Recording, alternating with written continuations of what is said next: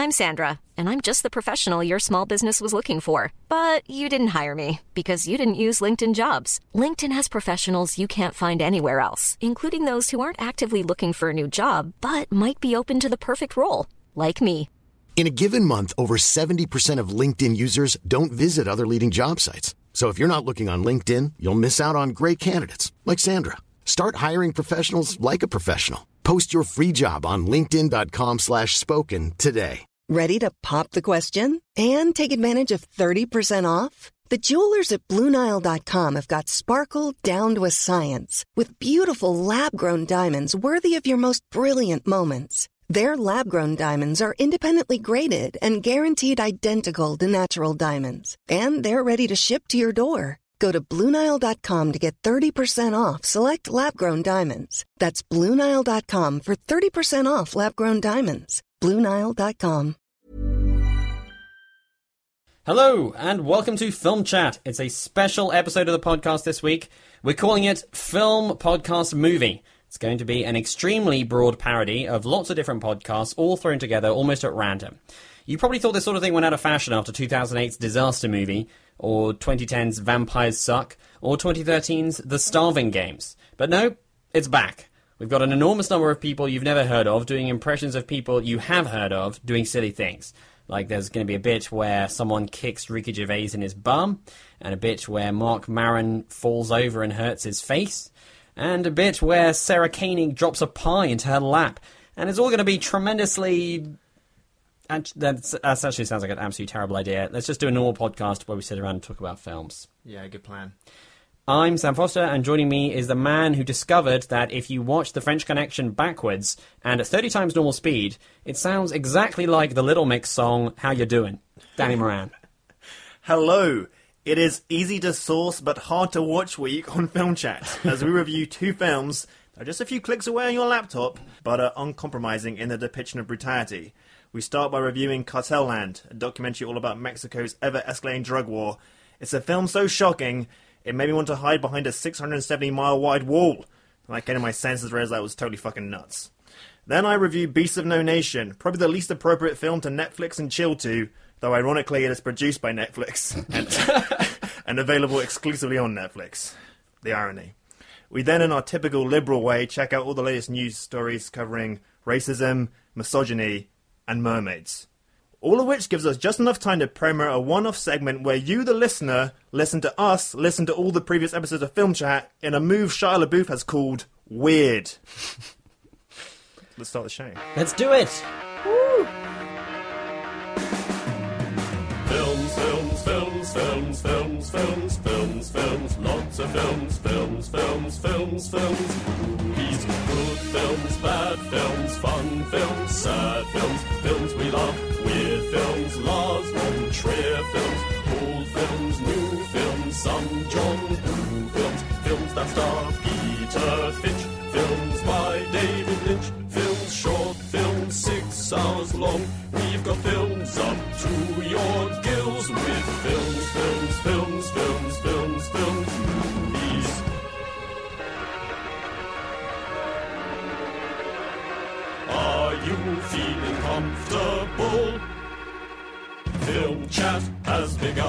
Chris Young brought our attention to the weirdly named Sophie's Choice restaurant. And I uh, challenged our listeners to think of other unconventional movie tie in eateries. Yeah.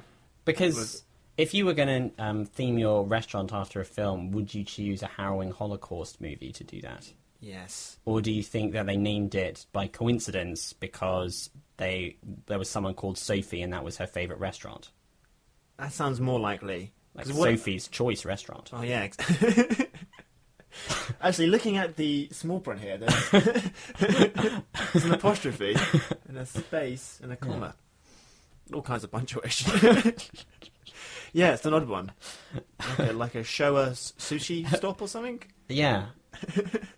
Anyway, so Jazzy Bagger, who we were so keen to hear from, well, keen to hear for, and glad that he, I've been waiting for you to call in Jazdeep. Um, suggested Full Metal Jacket restaurant. The restaurant staff do press ups while you eat your dinner, and someone who looks like R.L. Elmery shouts at you, or Kill Bill restaurant where there is no bill? if I had a choice, I'd go for the latter. Latter? Somebody say that. If I'd had a choice in the restaurant, I choose the latter. The latter, please.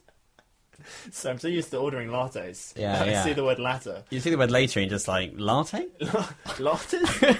what kind of coffee is that? Yeah, that's good. Good suggestions. I'm surprised that his Full Metal Jacket restaurant doesn't like. It's not Full Metal Jacket potato. That's what I was sort of expecting. you missed a trick there, Jazdeep. Yeah, Thanks for running in, but come on, step up your game. but the Kill Bill one, I think there's a lot of mileage in that. I think a restaurant in which they don't charge you for the food, people that's gonna be very popular. Yeah, I think that's going to go down with the consumer public. absolutely. That's a great deal, isn't it? Food that costs absolutely nothing. they give you the bill, and then someone just comes over with a huge samurai sword and just fucking, or they just sort of do the five point Death Star thing, Exploding palm move. Or the exploding palm thing that she does in it to the bill. Is there any food in Kill Bill? Like featured food? Uh, I don't know. She probably, I don't know actually. I was about to say that she probably eats sushi. There's a but I don't know bit where um, Vivica Fox is like making cereal. Yeah, yeah. Start, yeah. So what? They serve cereal there. but they, well, yeah, but they don't charge for it. Well, they could have Japanese food. You could have sort of um, American West, Southern cuisine, Southern cuisine, yeah, that kind of thing. Because she sort of goes there. East and West fusion. So it's like a suburban household for breakfast. It's like it's like breakfast, lunch, and dinner. You get a different thing. If you go there for breakfast, you have cereal. They only have one kind. if you go there for lunch, it's like whatever they eat in the south. I don't know, Chicken. barbecued meat oh, uh, of like various kinds. gravy and biscuits. Yeah. Uh, when there's not actually biscuits, it's just like that dough thing. Yes, exactly. That, that kind of thing, the gravy and the biscuits and that, whatever they have there. And then if you go there for dinner, then it's like a Japanese place and you have sushi, but someone cuts off your head at the end of the meal. And uh, Keep going. no, perfect. not that, not that. These improv classes are paying for themselves. I know, I know. I had Um, to, had to um, pay to get myself to be good at podcasting. And Dougal suggests touching the void pie and mash shop. Yeah, Not really over that suggestion. So you go to the pie and mash shop with a friend, and at some Wait. point he's he's injured himself in a Wait. hangover crevasse. I've got it right. The um, in the movie Close Encounters of the Third Kind, he makes pie into a mountain, right? Yes. Uh, sorry, mash. Not, Yeah. Doesn't make pie into a mountain. He makes mash into a mountain. And touching the void void. is about a mountain, so that's why. Yes, all the mash comes in the shape of a mountain, Yes, brilliant. and the And the pie comes in the shape of a kind of um, helicopter aid uh, crew yes, to rescue him at the end. yes, excellent suggestion, Dougal. Brilliant. Danny, Brilliant. did you have any any ideas for Um, this? How about uh, like a face-off style restaurant where you order like two meals, and then they just switch the top layers, Excellent. so you get like the top of a lasagna on like over a sort of chicken pot pie. or chicken pot pie, on top Yeah. of the chicken pot pie over lasagna. That's really good. You'd They have to order stuff with lids. off them. He's got to have a face. The, Yeah. the meal has to have a face. Yeah, yeah, yeah. Yeah, that's excellent. I was thinking like an all-you-can-eat buffet themed after Bradley Cooper's film Limitless, but all the food is in pill form. Yeah. Is that gonna? And only like give you nutrition for an hour, and it wears off. Yeah, but it's really good for you. Astoundingly good for you. That movie's so fucking dumb. I They just give you when you go this. to the restaurant, they give you a Sudoku before you start your meal, and you're like bad. And then at the end of the meal, they give you another Sudoku, and you're much better at it. Yeah, it's just an easier Sudoku. yeah, but they don't realize. They don't realize because you've marked the the, the one the, the easier one is marked insane, you know, and that the the one you get at the beginning is marked easy, but it's actually fiendish. I've really I've really thought about it a lot. brilliant, brilliant. Anyway, thanks for your suggestions, guys. Cheers, guys. Thanks. Yet more Dougal. He's the kind of hero of this week's correspondence section. Well done, Dougal. Thanks, Dougal. Dougal wrote in to give us some feedback on Spectre. It's been a while since we've had a listener tell us what they thought of a movie that we'd previously reviewed, so that's quite good. Yeah, thanks, Dukes. We gave Spectre what I can only describe as a negative review, I would say. We shout on it, Sam. Dougal's a bit more positive. He says, Dear Film Chat, I saw Spectre today. It was pretty good. The action was quite fun, looked nice. Lea Seydoux was almost a 2.5 dimensional character. I think the weak point was actually Christoph Waltz. Not his acting, but his character. I didn't get it, although I did like when he said, Information is all. Wouldn't you agree? The film did a good job of recycling a lot of old Bond movies, so much so that Caroline Lucas fist bumped me across the aisle. When I saw the meteorite, I said, that is going to form the basis of an existential metaphor, and it did. I think Lea Seydoux could have had a bit more to do, but the film also did what no film should ever do, ever, which is get me to try to remember what the fuck happened in Quantum of Solace. Much love. He also says, I really recommend Peckhamplex. It's four ninety nine for an adult ticket and a really nice cinema. Cool. So a little plug for the Peckhamplex there, which is indeed quite a nice cinema and the cheapest one in London, located in Peckham. And I reckon you, I, I as well as do, recommend checking it out. Um, so, do you agree with him on Spectre? No, you're completely wrong, Dougal. It's a piece of shit. Never listen to this podcast again. We fucking hate you. I thought Lea Seydoux was more of a sort of 1.75 dimensional character. I don't know if dimensions come in fractions, but if they did, she'd be I think, between one and two. I can't imagine any of these characters existing outside the movie. Yeah, I can't really imagine them existing outside an advert for a perfume or watch or something like that, or a nice or expensive brand of shoe. But um, but yeah, I, don't know. He seems more positive. I think all the what good points there are just mired in just a bog of just shit. So but you have to admit that it's pretty um, green-minded of them to recycle tropes from other movies. that's true. They're not wasting them; they're putting them to good use. Absolutely. Well, well, that's the end of the correspondence. Let's move on to the news. Cue the jingle, Sam. Superhero films announced, casting rumors leaking out. M. Night Shyamalan's film is hated, Paul Thomas Anderson's is fated, Meryl Streep's Oscar tipped, Matt Damon's in a viral vid, Michael Bay's made a mint. That's the news that's fit to print. So, yet another news item about Disney remaking something they own. Uh, they're going to do a live action version of Little Mermaid, the popular 90s cartoon. yeah. Chloe Grace Moretz is going to star, hit girl from Kick Ass, but now she's like, she must be on the verge of kick womanhood now. Yes. How old is she? Must be pushing 20, Well, right? she's transferring from hit to kick, like because she becomes too old for hitting.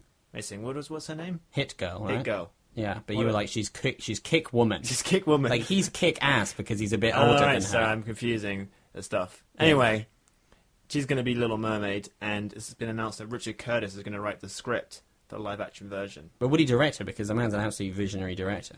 You know, I'm a bit worried about Richard Curtis with this material. I think Richard Curtis is a bit of a pervert. Controversial decision. Controversial decision I've made in my mind. He's a pervert. Why? What's the basis for? it? Okay, right. His last three films are kind of pervy. Okay.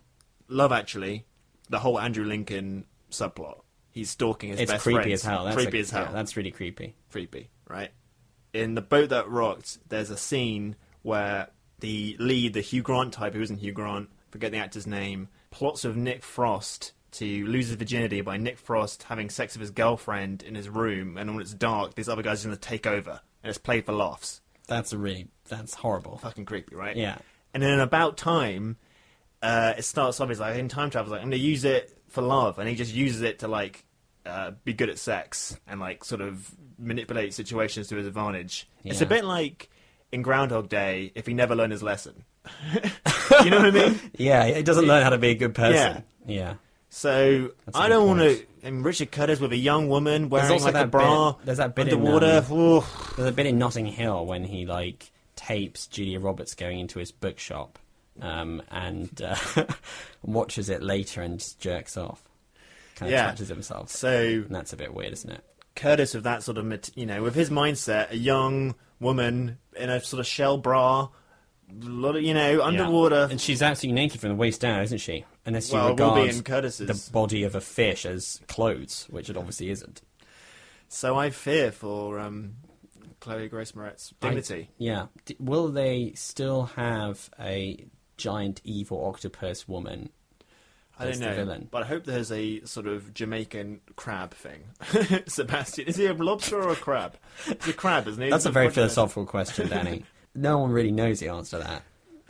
Are they? Do you think they're going to go more like down the um, Hans Christian Andersen route of a really horrific story with a really deeply unpleasant ending? I don't know if you are familiar with the original fairy tale, but it's worth checking out on Wikipedia because it's very dark, and uh, there's a whole thing about how um, when she gets her human legs, it feels like walking on swords or something like that. It's like agony for her to do it, and she's forced to dance with the prince, and she has to pretend like you know she's doing this graceful ballroom dance, but it's like, you know horrible, and it doesn't have a particularly happy ending, and it's all very not nice. You know, it's not like the Disney cartoon um, Jesus. Yeah, it's a tough. It, it is still called The Little Mermaid, which really sounds adorable. I can't imagine Richard Curtis writing the ending where she's writhing in agony in a dance sequence. Doesn't really seem. Not part of his MO, is it? Well, I guess he wrote the end of Blackadder 4. That's quite sad. so. That's a good point. His chief inspiration for The Little Mermaid is going to be the last 30 seconds of Blackadder 4. yeah. Yeah. Anyway, I look forward to seeing how that turns out. Me too. That's definitely gone straight to the top of my list of films I'm looking forward to. Absolutely. Curtis and the Mermaid. Brilliant. Danny, you remember the film Exodus Gods and Kings, don't you? Remember it? I'm watching it right now. I fucking live that film, bro! I love that movie. I never saw it, but I remember it. I didn't see it either, but one of the things I do remember about it is that there was a bit of controversy over whitewashing because the whole film was set in ancient Egypt and most of the characters, the main characters, were white. Yeah. Right? Christian Bale and um, what's his face? Joel Joel, Edgerton. Edgerton. Yeah. And uh, they're both white, but they were playing Egyptian characters who probably wouldn't have actually been white because Egypt is in Africa. So Hollywood does not appear to have learned that lesson. Come on, Hollywood. Either from the fact that Exodus Gods and Kings was probably not that good, and I don't know if it was that successful. Um, but they're sort of going back on that territory with a film called Gods of Egypt, which I had never heard about until I read this controversial story about it. But it seems to be quite a major new Lionsgate film. Um, according to the Guardian story on it, they are hoping that it will pick up the post Hunger Games slack. Um, now that that big franchise coming to an end, they want a whole series of Gods of Egypt movies. Right? and um, they've released a few posters for the film. It sort of looks a bit um, uh, Percy Jackson, right, you know, okay. except So they're all adults, so it doesn't quite have the same for kids tone, um, although perhaps it is. And this movie, as well, has come under fire for whitewashing, um, as the main characters are Gerard Butler and Nikolaj Coster-Waldau. And it's almost like a real kind of fuck you to the critics of um, Exodus Gods and Kings because do you get any more white than Scandinavian? That's like Just one of the- the whitest races in the world. Gods of. Egypt sounds like the straight to DVD knockoff of Exodus Gods and Kings. Yeah, it really does actually. Yeah, it's even got the word Like, gods like in the title and everything. Yeah, but I think it's a. Oh, sorry, I kicked something. I think it's a, uh, a kind of Clash of the Titans type thing, but in Right. Egypt. So like we've done ancient Greek, you know, Yeah. how about Egypt? Yeah, Yeah. ancient Egypt. So it's like Ra and um, yeah? Ra, Raw, yeah. Ra, and um, And like Anubis. Horus, Horus. Horus. Raw. Yeah, sounds totally great. and all the top ones. Um, and they've got Chadwick Boseman. He's in it. Recently cast as Black Panther. Um, so he's one non-white character, but even that has come um, under fire because he's playing the god Thoth, and people are suggesting it plays into a kind of magical Negro sort of Right. shaman kind of Yeah, yeah, stereotype. Uh, and there's an incredible poster of uh, nine Chadwick Bosemans, all doing different poses, all looking cool in like their god robes. I guess he has many forms or something. Cool. Is he the sort of Loki of Egypt? I don't know enough about Egyptian mythology to guess. It's odd that this is going to be the replacement of Hunger Games. Remember we had that successful franchise with a strong female protagonist? I want a bunch of old guys Yeah. duking it out in the desert. like, what? What's the similarity? Just a similar release date. Yeah. Do you ever get that feeling when you look at a poster for a film and you're like, this will flop? No one will see this. I think just the word thoth is very funny to me. Yeah, it might have worked in ancient Egypt, but in terms of movie marketing, marketing Thoth. it's like a pretty, pretty lame name. is it slightly hard to say? Thoth. Thoth. Ryan Reynolds here from Mint Mobile. With the price of just about everything going up during inflation, we thought we'd bring our prices down. So to help us, we brought in a reverse auctioneer, which is apparently a thing. Mint Mobile unlimited premium wireless. Ready to get 30, 30, bit to get 30, bit to get 20, 20, 20, bit to get 20, 20, bit to get 15, 15, 15, 15 just 15 bucks a month. So, Give it a try at mintmobile.com slash switch. $45 upfront for three months plus taxes and fees. Promo rate for new customers for limited time. Unlimited more than 40 gigabytes per month. Slows. Full terms at mintmobile.com. Finally, the Gamergate controversy, which kicked off, has it been this year? It feels like erupted. It might have erupted last year, I think. Yeah, which it's been around for a um, it's probably too complex to go into much detail in, but basically it was a situation where a female game designer was accused of sleeping with journalists to get good reviews by her douchebag ex-boyfriend, and it became a hot button issue among a very uh, sort of closed minority of misogynist uh, nerds, yeah. and it erupted, and uh, prominent female uh, video game designers and uh, reporters on the subject were harassed and uh, bullied. their and addresses exposed and all. It was like awful, really. Yeah. And uh, anyway, so this has been uh, the woman in question. Zoe Quinn. Yeah, is the woman in question. Zoe Quinn is releasing a book. I think next year about it, but it's, sort of, it's already a huge hot property. So a GamerGate movie's in the works, and Scarlett Johansson is in talks to star. Hmm. I mean, I'm sort of excited by it just because of how angry the internet's going to be about this movie. Yes, the nerds are going to be up in arms. I want to see what they like. Well, I guess the, if they're casting Scarlett Johansson, who's you know sort of glamorous actress, sounds like they're going to take the, the sort of feminist angle on it. Yeah. you know. Also, they're basically on a Zoe Quinn's book. it was Yeah. a bit shitty of them to like adapt her book and then take like the other side. Um, so yeah, so I don't know. There's that. There's this interesting character in the whole thing. It's one of those things you can really get into if you want to, or just follow Graham Linehan on Twitter because he, you know, periodically mentions it. But it turned into a massive. The amount of material on the internet over this thing is just insane. Yeah. But one of the sort of interesting characters, is this guy called Milo Yiannopoulos or something like that, and he became a kind of minor celebrity over the whole GamerGate um, business. And he is a, a incredibly vain, um, outspoken. Uh, he's a kind of internet um, angry raconteur guy. He's like a more um, slick version of a right wing American talk show host, you know? Right. Um, and he says a lot of really provocative stuff and takes photos of himself in like sunglasses and that kind of thing. Sounds pretty cool. He sounds pretty cool with me. He sounds like he could, you know, he sounds like he practically is a movie character to me. He- Yeah. He, he is trying to become, he's always trying to be larger than life, you know? He's trying to see how much larger than life he can be. Yeah, but it's uh, yeah, it's good they're making a movie of it. I think because it's the sort of thing which was huge on the internet, but not really reported in the mainstream news so much. Who do you think would be good to, to handle it? I don't know who would be good to handle it. Who's who's really smart and computer savvy. yeah, I don't know. I guess someone you want someone young, right? I think Woody Allen would be the right choice.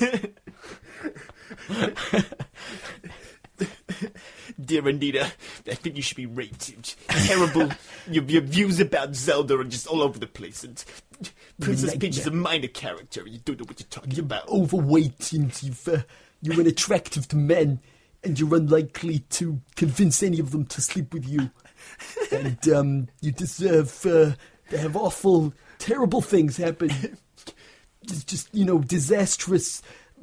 All the food in your fridge rotting and, uh, you know, damp the walls and just plagues stricken your family and Any- Anyway, the Knicks are down. Three points, so I gotta go, but I hope you get raped. Okay, bye.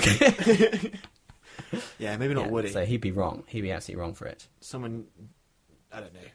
Who do you think would be good for the Gamergate community? We can't think of anyone. Let it run and let us know, guys. Run and let us know. You said you Who's young us from this from this Who knows pause. about computers? Yeah, and maybe not Jason Reitman. Sam Esmail, the writer and creator of Mr. Robot. He knows about computers, right? We must do. Yeah, it's all Yeah. computers and that. Stuff. computers in that. Get him to do it. People say things like computer terms, don't they? They say RAM and like keyboard and things like that. Like What really about Aaron Sorkin? terms. He likes making films about people who know about No, computers. please, no. Oh my god, no. He's the worst possible person to do it. But he's great at writing douchebags. All his characters are dicks. Yeah, but the women will be shitting in it. That's it's good all about women. Get Matthew Weiner to write the female parts and Sorkin to write the Yeah. douchebags. No, I think they should get a woman to write it.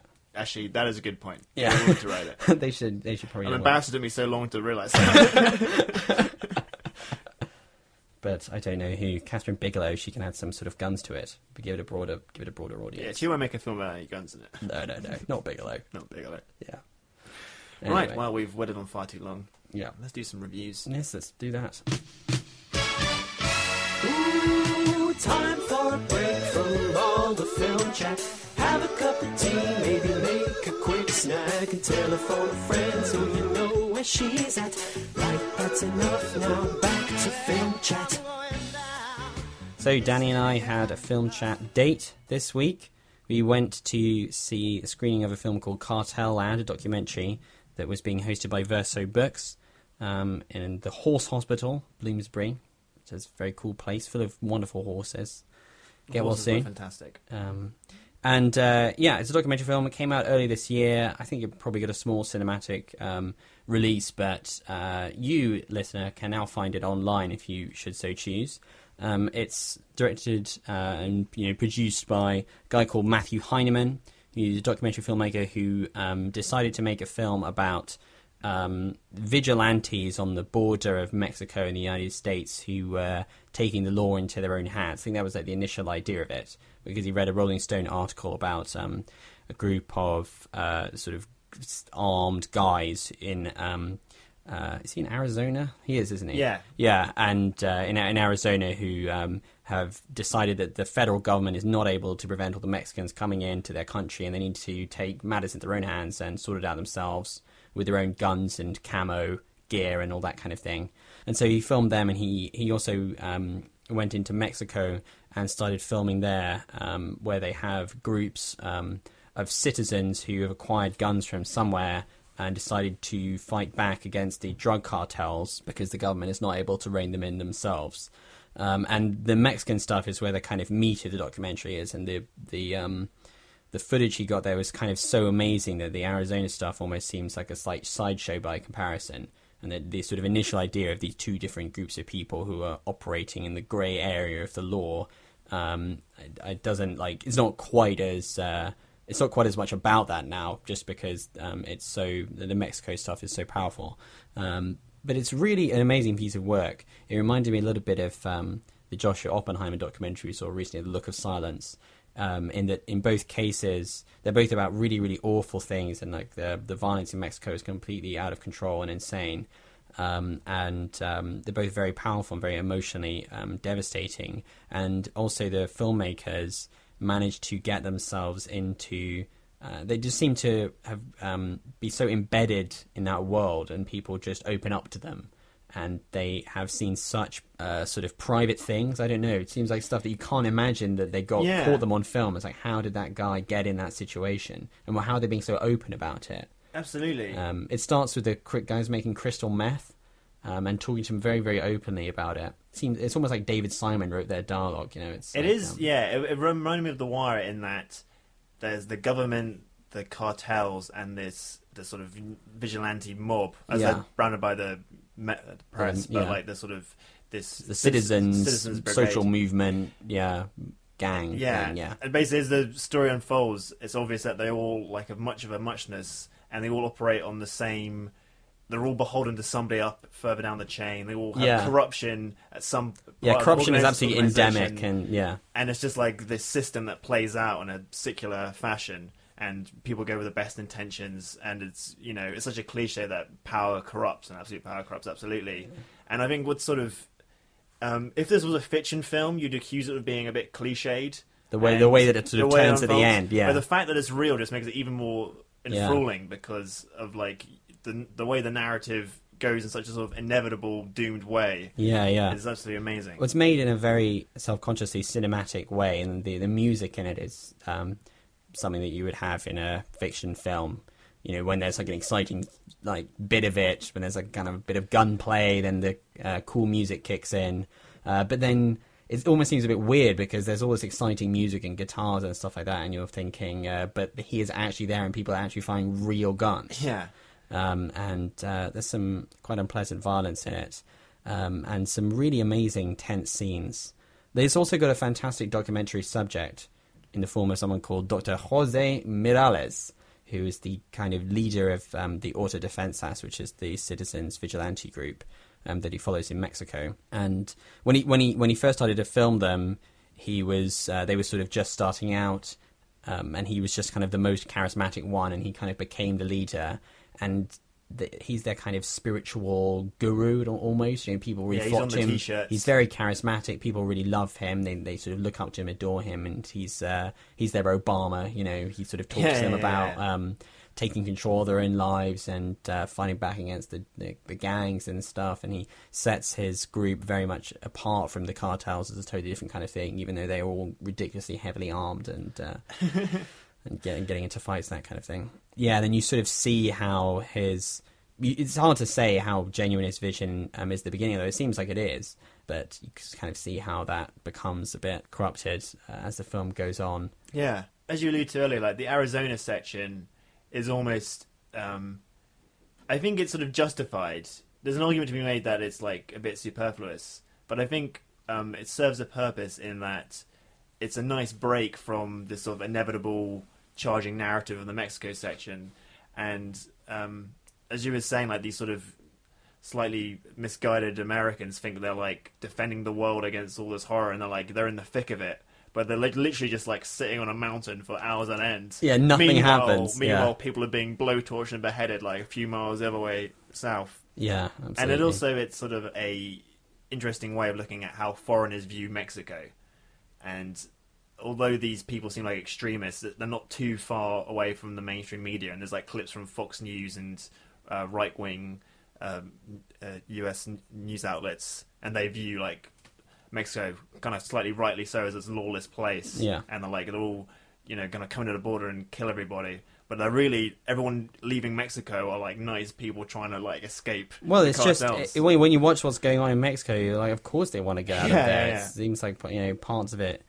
I mean, I you know, I don't really know what it is. Obviously, it's all about the um, uh, the drug war, so that's obviously the focus of it. But it does give you the impression that parts of it is just like a war zone, and and it's crazy that they that they're this group. There's just this citizens group, and the army turns up to disarm them at one point, and they're just like, no, Yeah. sorry, No. no, and the army's just like, okay, and they kind of turn around and leave, and everyone cheers, and it's just baffling. There's sort of politics of it, like you don't really. The, the, he doesn't. There's no na- there's no narration in documentary, so you don't know uh, the details. You're kind of figuring it out as you go along, and you're in the narrative, and you can understand the narrative. But in terms of the um, exactly how the, you know the things work, you don't really know. There's a lot of contextual information that's kind of missing. You're just kind of piecing it together. Yeah, I think in a way it's just um, it's a bit flippant to say like it fell into his lap, but it's like he started filming these guys and like this narrative just emerges. Unfolded, yeah.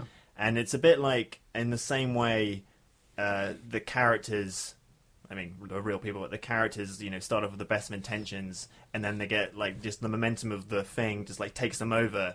In the same way, you start off with these characters, and then the momentum of the movement and the film just dictates its own way.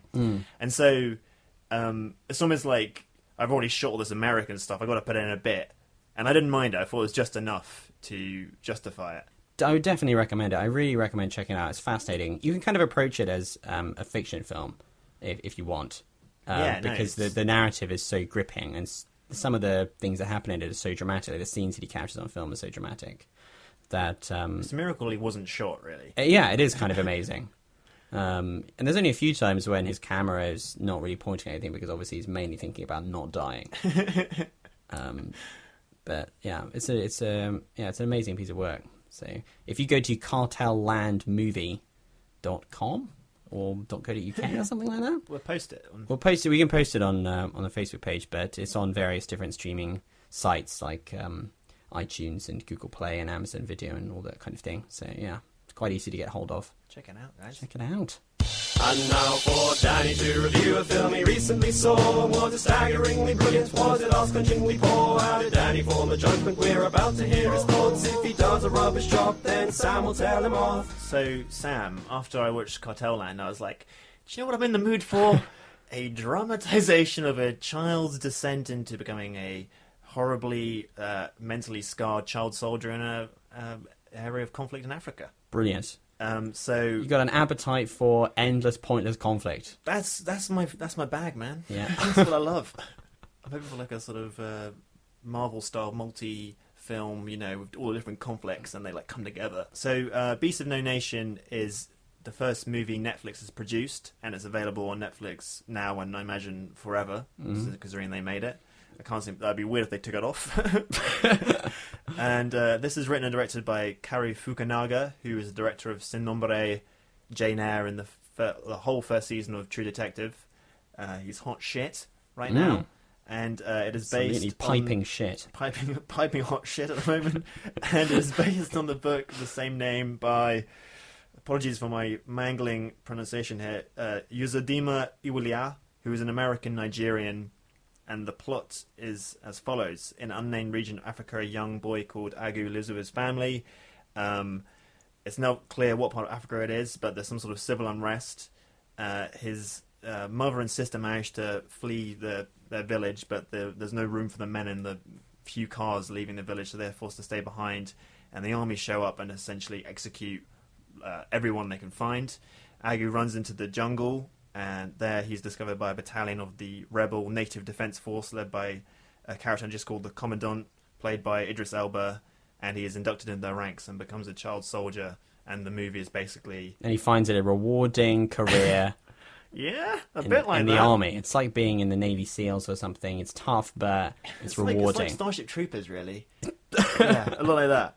Uh, yeah, and things go as you imagine they would. Here's a clip of Idris Elba delivering a speech to his ranks. We have been defending ourselves against the killings and rapings of our own people from the PLF and now from the NRC junta. But it has awakened a sleeping beast. It has awakened a giant. It has put the weapons of this war back in the hands of you, the young, and therefore the powerful. Young men, wealth, we will not wait to inherit any wealth. Huh? We will not wait for them to come and give it to us. No, sir. We are going to take it. Yes, sir. We're going to take it from them. Yes, sir. Seize it. Yes, sir. All of you that have never been listened to before and have seen your family killed, huh? you now have something that stands for you. You now have something that stands for you. That is your defense. That is your family's blood. Victory! Victory! Victory! Victory! Wonderful actor. He is great in this movie. So I've got a bit of a weird history of this movie because I read the script a year ago when I was an intern at Ealing Studios.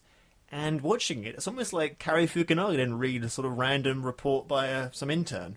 it never found into his hands. Because They Sam- haven't corrected all the problems you pointed out. yeah, out. I felt very vindicated because I flagged all these concerns, And you uh, still have them. And I still have them. And my pithy review would be that it's a very technically impressive movie with some really uh, super strong performances by its leads and some uh, very well put together visual sequences. But it's uh, very much a Westerner's perception of African conflict, and it's a bit it's a bit shallow. Even though it was. So the book was written by an American Nigerian, yeah, but I feel like it doesn't have a kind. It doesn't feel like it's. Well, it's it's written by an- authentic. Yeah, an American Nigerian uh, who went to Nigeria and researched this in some depth, Yeah. and it feels the process of turning what must be several people's experience into a book. And then turning that book into a film, Mm. the sort of reductive nature of it has taken the sheen of authenticity off. Yeah, absolutely. Like like happening in biopics as well, when uh, you take someone's real messy life and turn it into a movie, and it suddenly yeah, exactly. That's fake. it. Yeah. And it's very much it's like everything you've seen from charity ad campaigns and news footage, and it's that's it. You know, you don't learn nothing new from it. Basically, it's like war is bad, is the basic message of the film.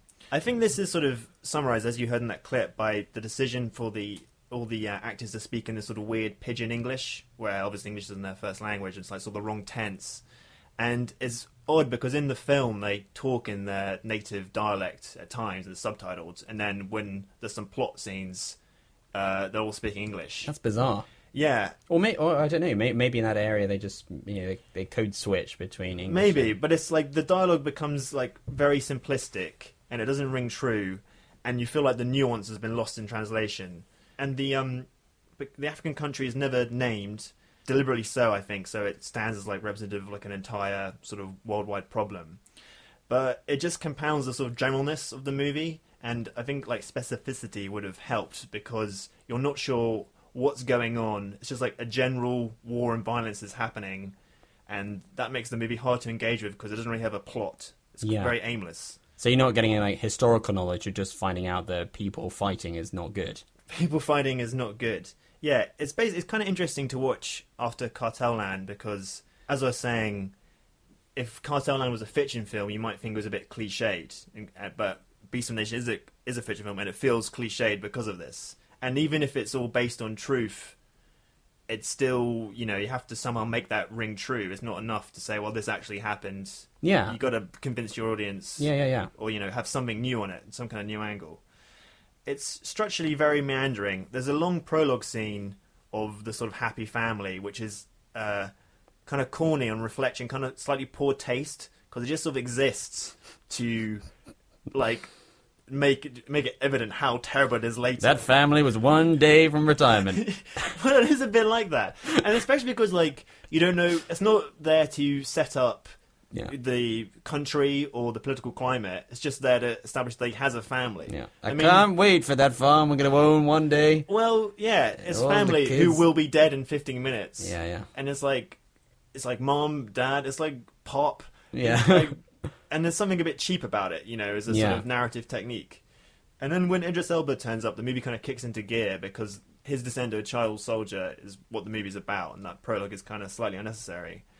And um, I was thinking about the movie just in terms of how the sort of general approaches to war films, anyway. And a traditional approach to war films would be like a um, just like a drama where some horrible stuff happens, and then there's a different approach, which I guess is a more modern approach, which is like trying to put like the sensory experience of war and trying to put you in the trenches or the conflict, and you know, uh, using visual ideas to convey that. And this film owes a big debt to this Russian film called Come and See, which I would really, it's like an amazing film, and you'll know. Like, come and see what it is like to literally be in a war. Yeah, you'll need like a strong drink afterwards. It's like a real, uh, it's a real experience.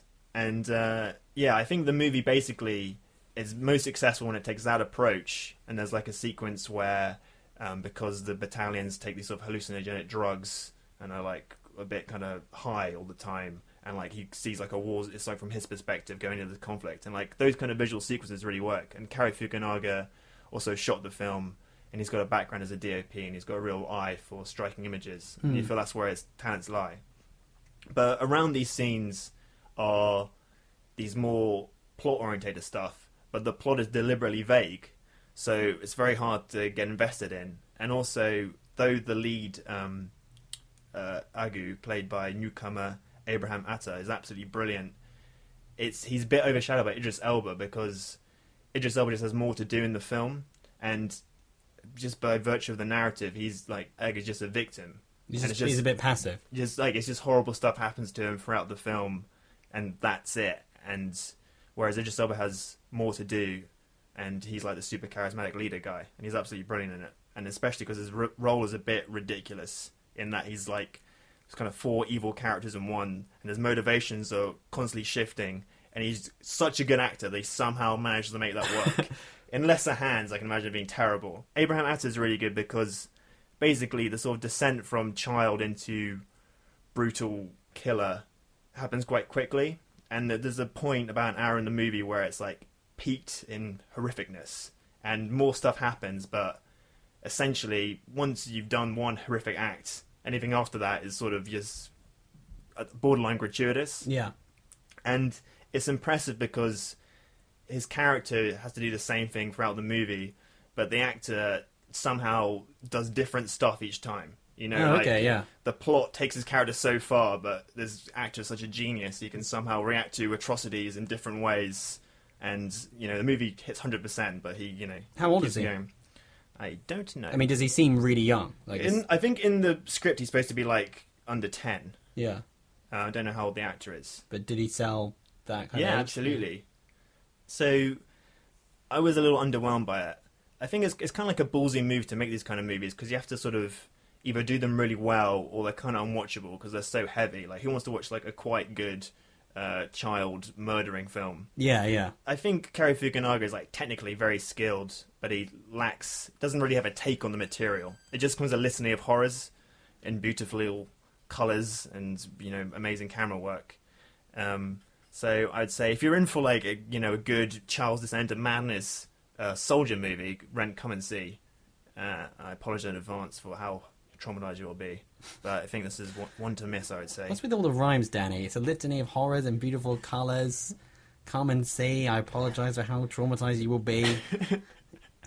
There's been a real poetic lilt has entered your um, That's me, man. I realize horrors and colours isn't really a full rhyme. Horrors and I colors. thought it was close enough. My favorite film stars Bridget Bardot. She's the queen, but she wants to be in radio. So she starts a podcast with her friends, and the terrorists try to stop her, but she beats them in the end. Idris Elba, as our listeners may have noticed if you've been following the podcast for a while, he likes to do songs that are related to the stuff that he's done. Yeah. His favourite role that he's ever played is obviously Luther. It kind of is Luther, isn't he, Idris, basically? yeah. I think he sees himself as a quite a Luther-like character, and he released an album called Murdah Loves John, uh, which was all sort of Luther-based rap songs and that kind of thing. Mm-hmm. And he took it upon himself uh, to write a song for his latest movie, Beasts of No Nation, Yeah. because that's a very important role to him as well. And he gave it the name Beats of No Nation for obvious reasons. And I think you should have a listen to it. Let's hear it. Yeah, it's a brilliant song. It's truly a wonderful song. Check it out.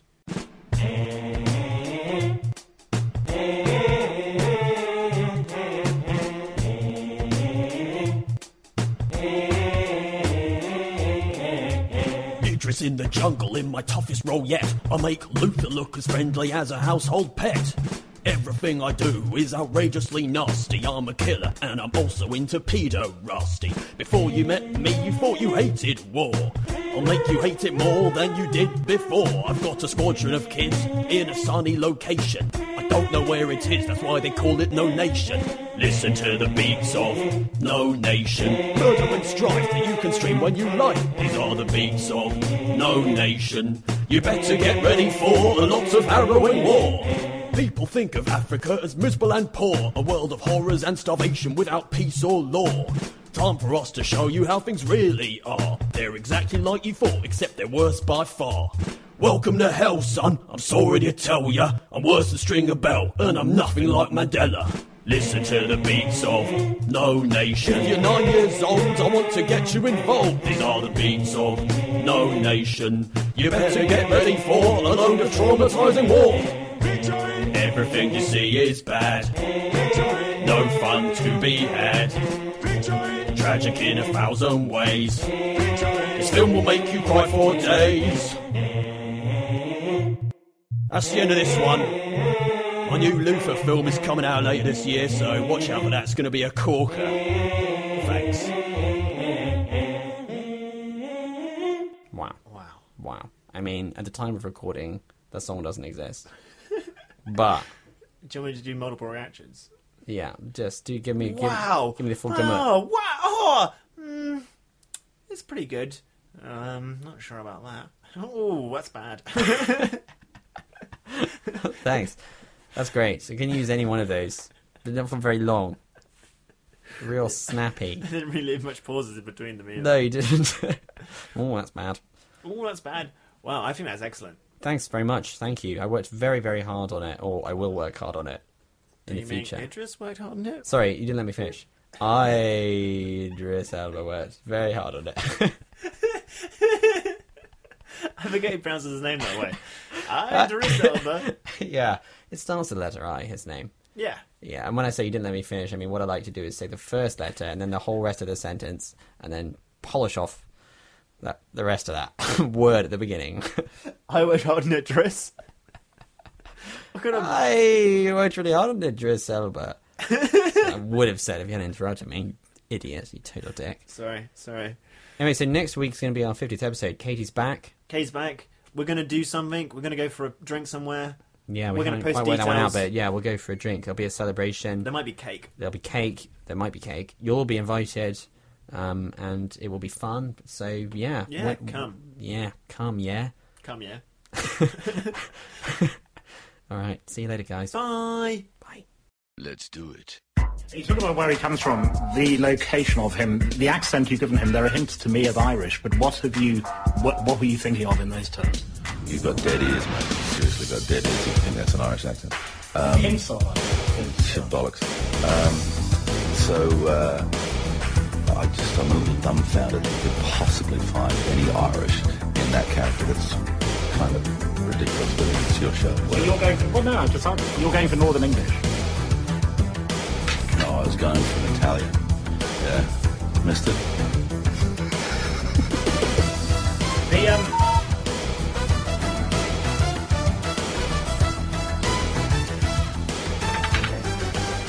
Thank you. I didn't get the Irish thing, get at.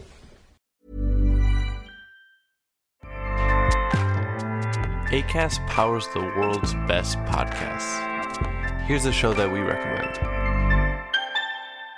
The Real Housewives is a guilty pleasure for most, but if you're looking to not feel guilty about that pleasure, tune in to Everything Iconic with me, Danny Pellegrino, where I break down all the messy moments and behind the scenes antics of Bravo's popular franchise. And on Everything Iconic, I also interview celebrity guests like Kelly Ripa, Keke Palmer, Drew Barrymore, Cameron Diaz, and more about their guilty pleasures, their past work, and so much more. So if you're pop culture obsessed and find yourself watching way too much reality TV like me, tune in to Everything Iconic with Danny Pellegrino wherever you listen to podcasts. ACAST helps creators launch, grow, and monetize their podcasts everywhere. ACAST.com.